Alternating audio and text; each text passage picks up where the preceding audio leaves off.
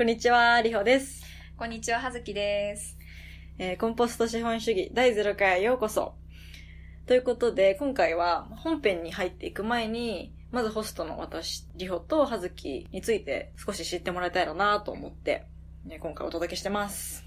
じゃあ、早速、はずきの方から話していこうかな。うん、うん、うん。えーっと、そうですね。私のバックグラウンドをちょっと話すと、97年生まれで、イギリスのロンドンで生まれました。で、もともと小さい頃興味があったものって、やっぱり結構絵を描くのとかが好きだったのね。まあ、ずっと描いてるような子ではなかったけど、うんうん。イラストレーションとか絵本とかすごく好きで、で、で何書いてたかっていうと結構その自然の緻密なものなんか苔だったり苔すごく好きで、えー、面白い、ね。苔のなんか苔うがん。家にめっちゃ生えてる絵とかなんか掃除機とかそのなんかなんか掃除機？家具人間の作った人工物とうんそういうなんかそれをちょっとテイクオーバーする自然みたいな。ね。そういうのがすごく好きで描い。たりしてたんだけど、でまあアートにもずっと興味があって、うん。まあ、その頃はやっぱりデザインっていうのが全然わからなくてアートだったんだけど、それからまあ日本に中2で来て中3から日本の中学通います。高校も面白いとこ行って、うん、で大学が美術系の大学でした。デザイン勉強。面白いとこって何？高校。都立国際高校って言って、なんかね3分の1まではいかないけど結構な割合で帰国子女とか外国人の子が多いところで、うんなんかねすっごい 自由で なんか。動物園みたいな感じでしたよ。とても楽しかったです。まあ ICU とね、近いところあると思うけどん。そう。そんで、まあ大学では、その、なんていうかな、グラフィックデザインとかがすごい上手い子もたくさんいる中で、うんなんか自分はすごい、ちょっと料理に目覚めて、おー。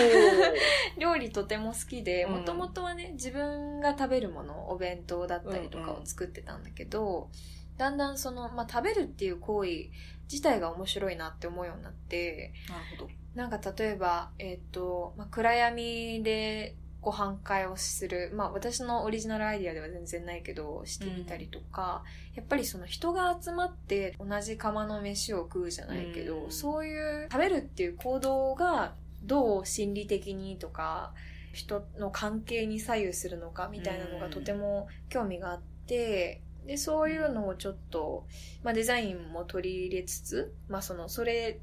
そういうイベント自体がデザインっていう感じのスタンスでやってましたね。なるほどね。うん。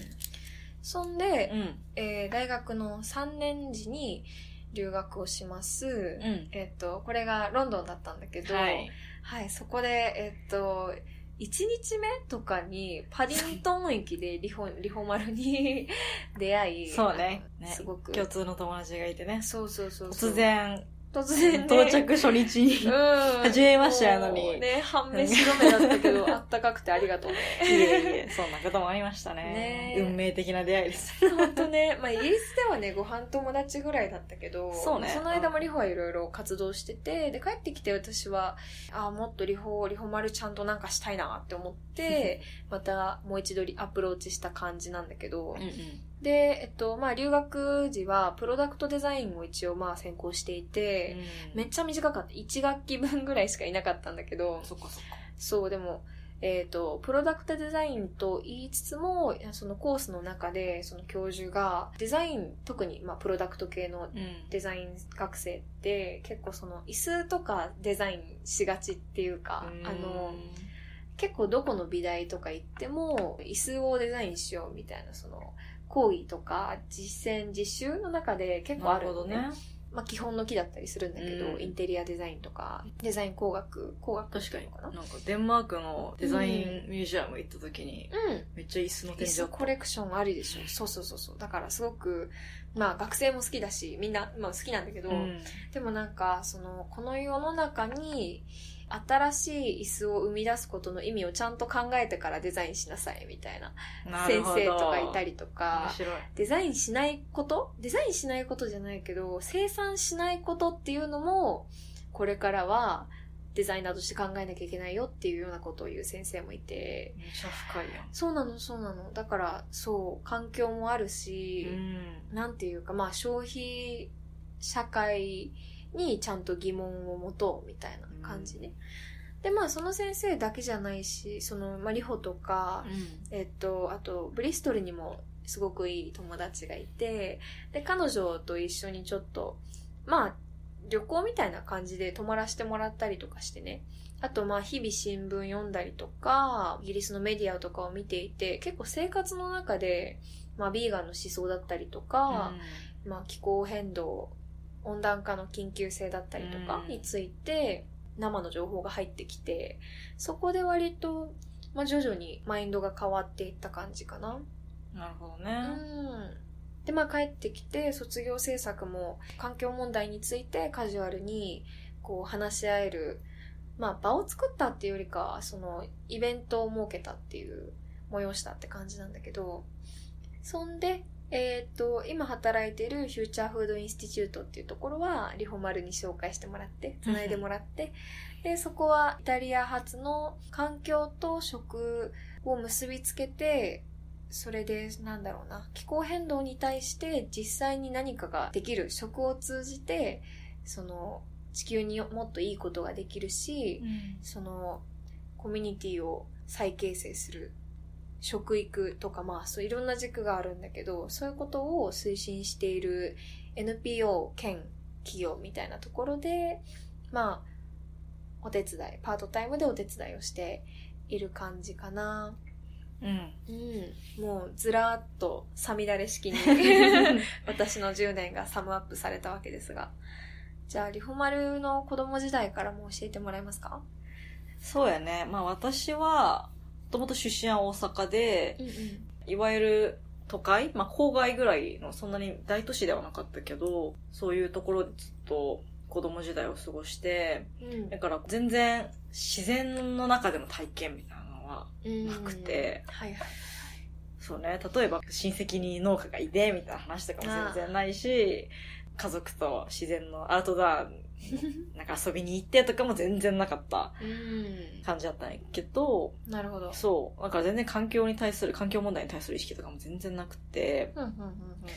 で、そんな中、大学経に上京して、で、そこで、新しい刺激がたくさんあって、まあ、さっきちょっと葉月の話の中にも出てきたけど、ICU って国際キリスト教大学っうん。ていう、まあ、リベラルアーツ教育をやってる大学に入って、リベラルアーツは簡単に言うとなんですか？おー、いい質問ですね。そうね。なんか、日本の大学とまた全然違うし、教えて教えて。そうね。リベラルアーツっていうのは、まあ、私の解釈で簡単に説明すると、うん。分野と学問で分断してしまわずに、ホリスティックに、こういろんな側面から物事を学ぶとか、そういう風に考える、まあ、いわゆるクリティカルシンキング、批判的な思考力を身につける、はいはい、みたいな感じの教育スタイルでうん総合的で面そう白い、ね。そうそう。だから、学部は1個しかないよね。教養学部っていう。うんうんうん。で、その中で、まあいろいろ授業はあって、まあいわゆる文系と言われるものもあるし、理系と言われるものあって、好きなものを取ることができて、で、最終的には自分のメジャー、専攻っていうのを選ぶやけど、その専攻を突き詰めていく中でも他の学問というか分野の視点も取り込みながら考えていけるみたいなうん。感じなんですね。独特。そう。で、そこで、私はこう、社会学とか、カルチャルスタディーズっていう、いわゆるこう、当たり前を疑うみたいな、ああ、そういうことなのか。そううん、ことを学んだっていうか、突きつけられて、そこでめちゃめちゃショックを受けた。まあいいショックを受けて。今まで当たり前に、例えばこう、うん女らしい、男らしいみたいなのもそうだし、はいはい日本人だからみたいなのもそうやし、なんかあらゆる側面において自分が当たり前、これ事実でしょとか思ってたものが、いや実は社会的に構築されたものなんだとかう、ん。いやここに権力がめちゃくちゃ働いてるんだみたいなことにすごい気づいて、で、なんかそういったことにどんどん興味を持っていったって感じ。なるほど。うん、で、そうね。結構、まあ私たちの共通の興味として食っていうのがあると思うんやけど、で、私はまあ高校の時に最初健康の側面で食に興味を持ったんやけど、うんその中でこう大学での勉強とか社会活動も相まって、食から環境問題とか社会問題っていう風にどんどんこう興味が広がっていって、その中で、まあ、さっき葉月も話してたような気候危機みたいなこととかも考えなあかんやん、行動せなあかんやん、みたいな感じになって、どんどん食中心の活動とか取り組みをやってみてた大学初期の時代から、より大きい方に考え方とか活動がシフトしていった感じはあるかな。うんうんうん。で、まあそんな大学生活の中で留学も約1年間ロンドンでして、そこでまあ、はずきちゃんとも、はい、出会いまして、ハロー。あれ？留留学先では何を学んでたんだっけ？留学先でも、大学では社会学を中心に、うん。あとはまあ、そのカルチャルスタディーズっていう学問は、イギリスで生まれた学問で、カルチャラルスタディーズ？そう。文化研究みたいなあ文化研究ってね、なんか日本語で言うと、割とこうトラディショナルな文化を研究する感じに聞こえちゃうけど、はいはいはい。もうちょっと、例えば、そのイギリスの労働者階級の、うん。その中での文化っていうか、フーリガン文化みたいな。フーリガン文化 おもろい。そう、文化っていうとすごい高尚なものってイメージがあるけど、がね、大衆だよね。そう、大衆のなカルチャー is うん。ordinary っていう言葉を言ってる人とかもいて、なるほどね。そう、そういうこう日常の中の行いとかうん。慣習も、まあ、文化として捉えられて、そこにどういう権力が働いててとか、そういう感じの、政治的だね。そう、結構政治的だったり社会的だったりする、うん。うん、そういう授業を取りつつ、えーまあ、ロンドンを選んだのは、その学問的な理由だけじゃなくて、うん。まあ、自分が大阪生まれで、うんで、東京で上京してから暮らしてて、都会っていう環境にずっと身を置いてる中で、それでこう環境問題とかにも興味を持つと、うん。すごい不自然だな、みたいな。こう都会ってすごい不自然だし、全然循環してないな、みたいな思って、ってなった時に、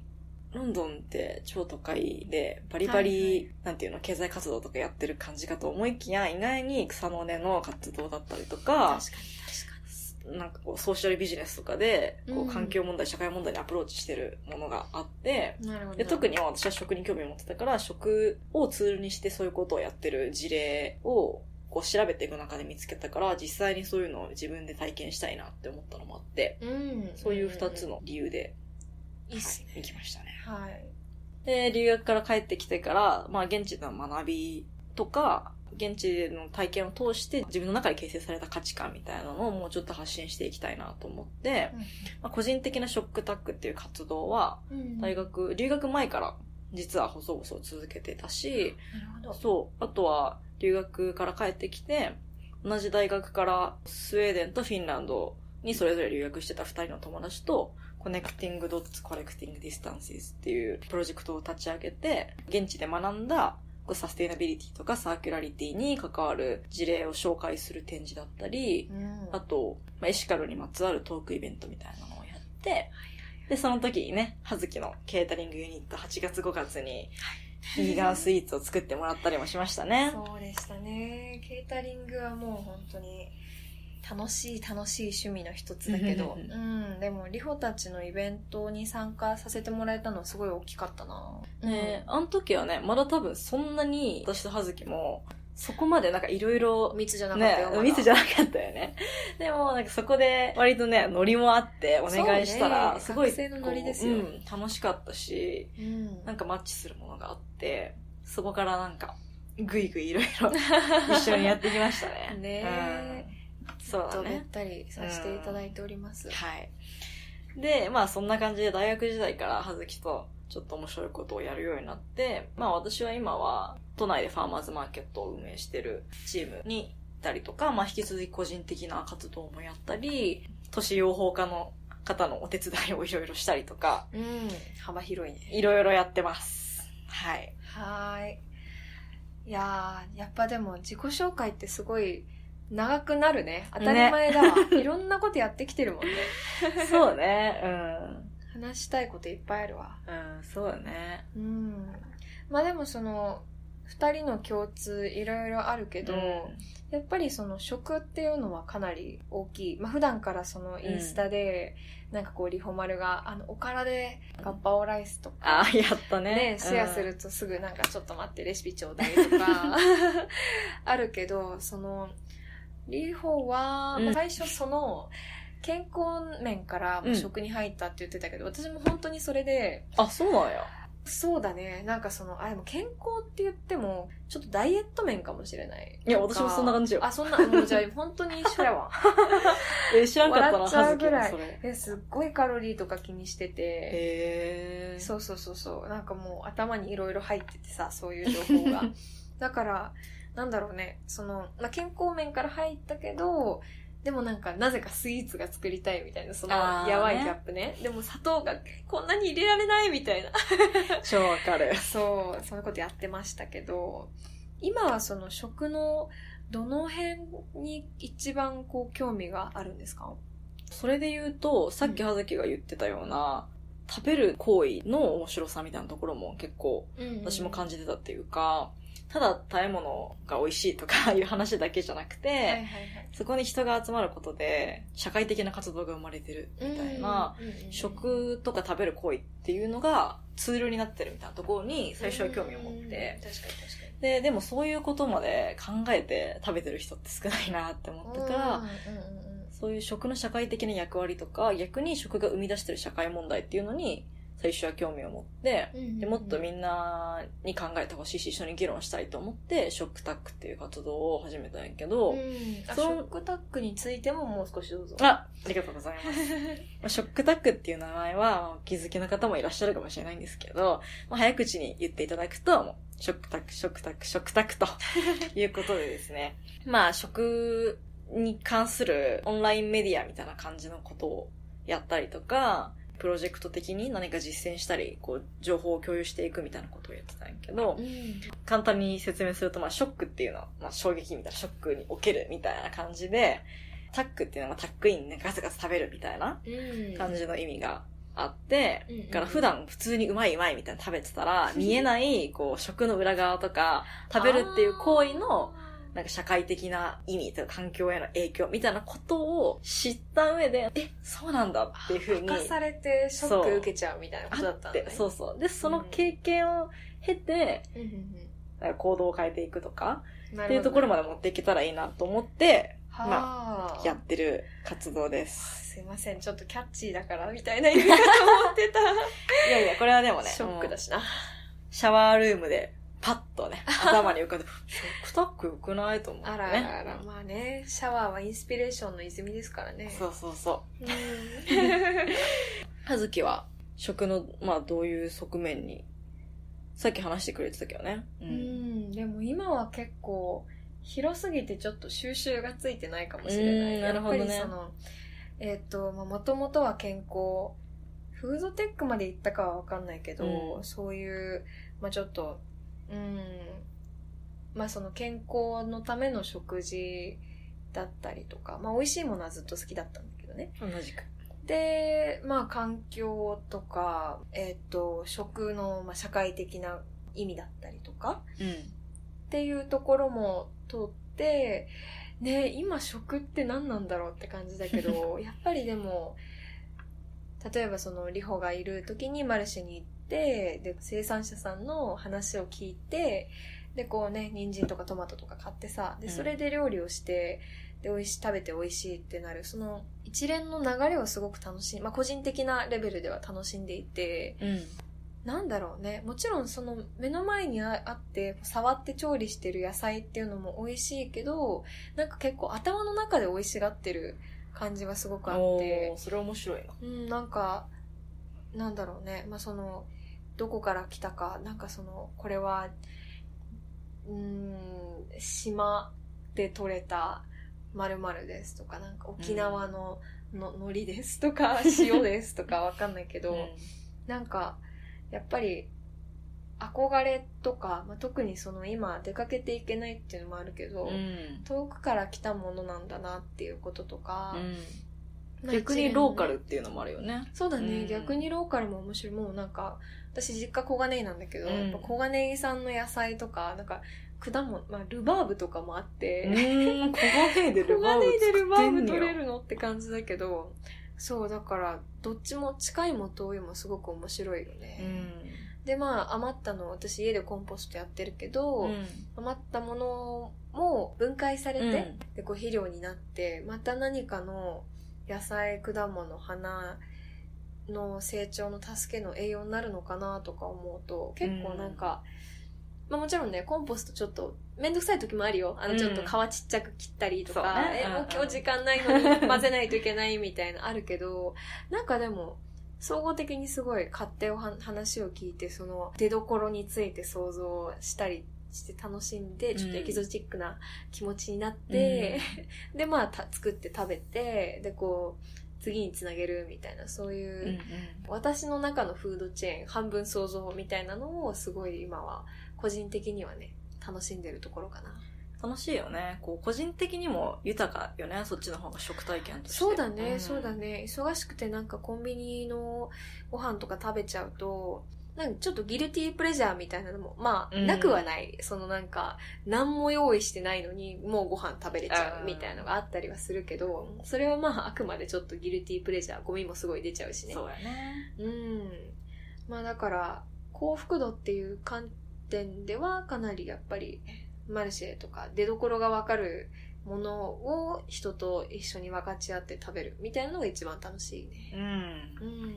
そう思います。いいな。今、まあ、はずきの話の中でもね、コンポストが出てきたけど、うんまあ、私たちのポッドキャストのタイトルも、コンポスト資本主義ですね。うん。これってやっぱり、まあ、さっき、はずきも、プロダクトデザインの話で言ってたけど、そもそも今の世の中ってめちゃくちゃ資本主義が行き過ぎてるっていうか、大量に物を生産して、で、大量に消費して、うんもうその結果大量に廃棄しているとか、貨幣を通した交換がめちゃくちゃ中心になってて、人と人とのコミュニケーションとか、うん。そこでのお金で価値をつけられないつながりみたいなものよりも、逆に計算できる、そうだこうねね、アクションだったりとか、まあ、物の交換。まあ売る側もね、うん。それでいろいろ数字で管理してるそうところもそうそありますからそう。ね。。なんかそっちが進みすぎちゃってる中で、え、でもそれって弊害めっちゃ生んでるよね、みたいなのは、うん。まあ日々感じてて、それこそね、なんか私たち二人とも危機感を持ってる気候変動の問題とかもそうやし、社会的にもね、うんいろいろ影響があるわけだからね。そうね、うんそう。だからまあ、そういう、なんだろうね、事実っていうか今の現実と、それによって生まれてる弊害とか、ちょっとこう疑問に感じるものみたいなのを、まあ議論しつつ、ちょっとね、オルタナティブな方向を見ていけたらいいよね。うねえ、ん。なんかコンポストみたいな社会になればいいじゃんみたいな気持ちも強いです。コンポストみたいなね。コンポストを見習いな。環してるね。そうそうそうそう。うん。まあそのポスト資本主義っていうのは、もちろんその資本主義に見切りをつけて新しいもの、新しいものみたいなのもちょっと、なんていうか、まあその、新しくてうん100%ピュア全のものだとされてきたもの、うん。その革命が起こって次の人たちがとか、うんうん次の政府がみたいなあるけど、まあ、そんなに うまくいった試しはないしだからその、間違いない。ね、ポスト資本主義っていうのはすごく次のことを考えるキーワードとしてはすごく大事だとは思うけどポスト資本主義ってその毎日自分が作り出せるものだかもしれなくて例えば農家の人と知り合ったから明日手伝いに行ってみて明後日お野菜もらえるかもしれないみたいな、うん。わかんないけど、こう、ポスト資本主義ってどんなんになるんでしょうかねみたいな、こうなんか 偉い人たちが、こうなんか議論するだけじゃなくて、自分でもこうアップデートしていけると思うから、そうやねう。ん、そうだね。そういうちょっとマイクロな意味での、まあもちろんシステムの話もたくさんしていくとは思うけど、個人的なレベルでのポスト資本主義。そうね。頭でっかちにね、なりすぎずに、まあもちろんそういう、こう、そもそものシステムの批判とかも必要やけど、逆にこう、机上の空論みたいになっちゃって、いや、これからは何々主義だみたいな新しいものを提示しても、ね、企業じゃん、ね。みたいな。そうそうそうそう。そうじゃなくて、し、こう、正解っていうのはね、一つじゃないと思うから、その中でこう、本当個人とか地域の単位で、自分はこれがいいと思うとか、これが心地いいとか、これが、こう、私にとってもあなたにとっても豊かだよね、ちょうどいいよね、みたいなのを模索しながらアジャストしていくうんことができるのが、まあ一番現実的やし、そうだね。うん、いい方法なのかなっていうのは思うね。やっぱりその答えは一つじゃないっていうことも大事にしていきたくて、うん。えっと、私たち二人が、まあ、交互にそれぞれちょっとパッションを感じるテーマを選んで交互にやっていくつもりなんだけど、取り扱いたいテーマだけど得意分野じゃないよって時はゲストの人もね呼んそうでやね。うん。それで話してもらって3人でわちゃわちゃするっていうのもやっていきたいようね。ん。だから、まあ、私たちが、まあ、ゲストの人も含めて、答えを見つけていくっていうよりはう、んそれぞれの見解だったりとか、あの、価値観とか意見をシェアして、その上で、まあ、あ、確かにこういうのもいいかもとかうんうんうん、これとかこれとかっていい形だよね、みたいな、完全に一つの唯一無二の正解を生み出すっていうよりはね、うん。それでこう議論して、ある程度こう選択肢みたいな感じのものまで、私たちの中ではまあ生まれるかもしれへんけど、聞いてる人は、あ私はでもこっからさらにこう言って、こういう考えだな、ってなるかもしれないし、そういう感じにしていきたいよね。そうね、そうね。もうリスナーさんたちはなんか自分より全然賢いと思ってるから。ね。ご意見欲しかったりするけど。そう。ね。あとその、これから取り扱ってほしいですっていうテーマが、もしあれば、そこのあなた、インスタで DM とか、あと投稿もするので、コメントぜひください。お願いしまうす。ん。まあその、ポッドキャストっていう形だから、ライブでも何でもないから、うん。コメントとかいただければ。そうね。やっぱコープロダクションみたいな感じでね、一緒に作っていけたらいいなと思うし、うん競争ってやつだねそうですね。競争していきましょう。競争できたらかっこいいね。ねえ皆さんからのご意見、リクエストお待ちしてます。はい。質問とか、批判とかも、泣かないで受け止めます。たまに泣くかも。まあ、そういうのも大事やね。うん。じゃあ、0回はこんなところですかね。はい。うん。第1回もぜひ聞いてもらえたら嬉しいです。はーい。サブスクしてね